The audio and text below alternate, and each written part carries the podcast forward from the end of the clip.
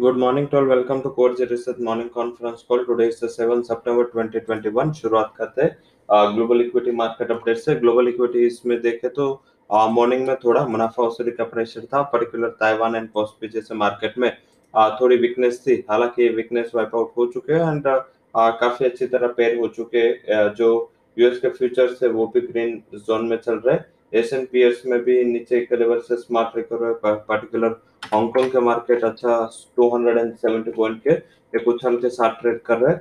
तो global sentiment हमारे लिए मॉर्निंग में रेड था और इस हिसाब से एसएक्स निफ्टी मॉर्निंग में थोड़ा एक रेस्टी मोमेंटम के साथ ट्रेड कर रहा था। बट यस अभी एक अच्छी तरह मार्केट में रिकवरी आई और उसका इम्पैक्ट एसएक्स निफ्टी को भी है और एसएक्स निफ्टी करवन एक पॉइंट दो पॉइंट तक पॉजिटिविटी के साथ ट्रेड कर रहा है, जो पहले नेगेटिव था। अब बात करेंगे ग्लोबल सेंटिमेंट के बाद घरेलू सेंटिमेंट क्या है? तो पर्टिकुलर डोमेस्टिक सेंटिमेंट में रूपी का स्ट्रॉन्ग होना एज वेल एज क्रूड का फ्लैटिश मोमेंटम में रहना तो आई थिंक ये काफ़ी मैक्रो के हिसाब से पॉजिटिव चीज़ है। एंड जैसे जीडीपी के नंबर से लगातार इंडियन इक्विटीज में एक बाइंग का मूव चला है। एंड आगे भी शायद लग रहा है कि इतना ज़्यादा कोई करेक्शन के चांसेस नहीं दिख रहे। सेक्टर स्पेसिफिक रैली बरकरार रहनी चाहिए।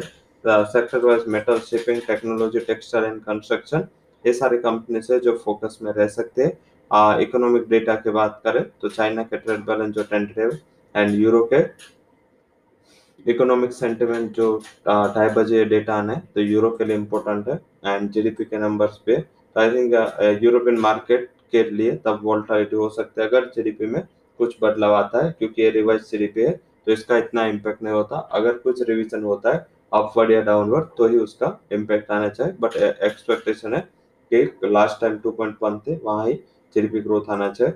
अब बात करेंगे स्टॉक्स एंड एफ़ एंड जिसमें इंडिया हाउसिंग एंड नालको कल ये नालको नया एडिशन है इंडिया हाउसिंग तीन दिन से लगातार एफ़ एंड की कैटेगरी में स्टॉक्स एंड न्यूज़ की बात करें, जिसमें Balrampur Chini Intrasoft Apollo hospital oil marketing company जिसके consumer IndiGo SpiceJet shipping कंपनियाँ news and cam Panacea bio Petronet O N G C V S T dealers Startek international conveyors BPCL साथ में आ, ये जो सारे stocks है जो positive की कैटेगरी में नेगेटिव साइड का आ, जो कैटेगरी है वहाँ पे आ, कोई भी एक भी स्टॉक नहीं है।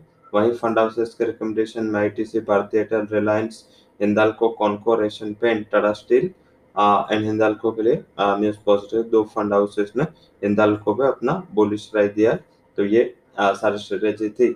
ऑप्शन स्ट्रेटेजी की बात करें तो निफ्टी का सत्रह चार सौ का कॉल ऑप्शन आप बाय कर सकते हैं बट डिप पे सिक्सटी के करीब बाय कर एटी के करीब क्लोज हुआ था। बारह का स्टॉप लॉस लगा, एक सौ सत्तर तक ये ऑप्शन जा सकता है। एंड स्टॉक ऑप्शन में एम्फोसिस जो हमारा कल इंट्राडे में भी बाइंग का रिकमेंडेशन था और हमारा टारगेट भी अचीव हुआ था। आज सेकंड डे जहाँ पे हम डेरिवेटिव मीन्स ऑप्शन से उसको बाय दे रहे एक सौ अठारह के करीब एम्फासिस के तीन हज़ार के स्ट्राइक का कॉल ऑप्शन बाय करें।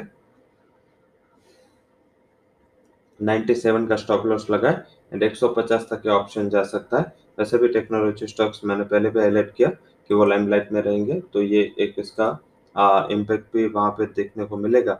अब बात करते हैं आज के जो हमारे टॉप कन्वेक्शन रिकमेंडेशन है from cash segment shipping corporation of India पहला हमारा बाय कॉल है triple triple one would be target stop loss है वन ज़ीरो टू सेकंड जो हमारा हाई कन्वेक्शन कॉल है वो IndiGo two zero two zero would be target one nine four zero सिर्फ़ बीस रुपए का स्टॉप लॉस हमने उसमें रिकमेंड किया है। तीसरा जो हमारा हाई कन्वेक्शन रिकमेंडेशन है वो है Berger paint eight five four would be target top loss लगा एट डबल टू तो बर्जर पेंट है जो क्रूड की एक वीकनेस है, उसका प्ले है।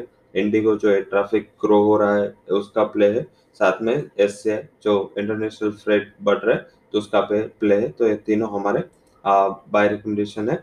So that's all recommendation from course equity and derivative research for details thank you for joining conference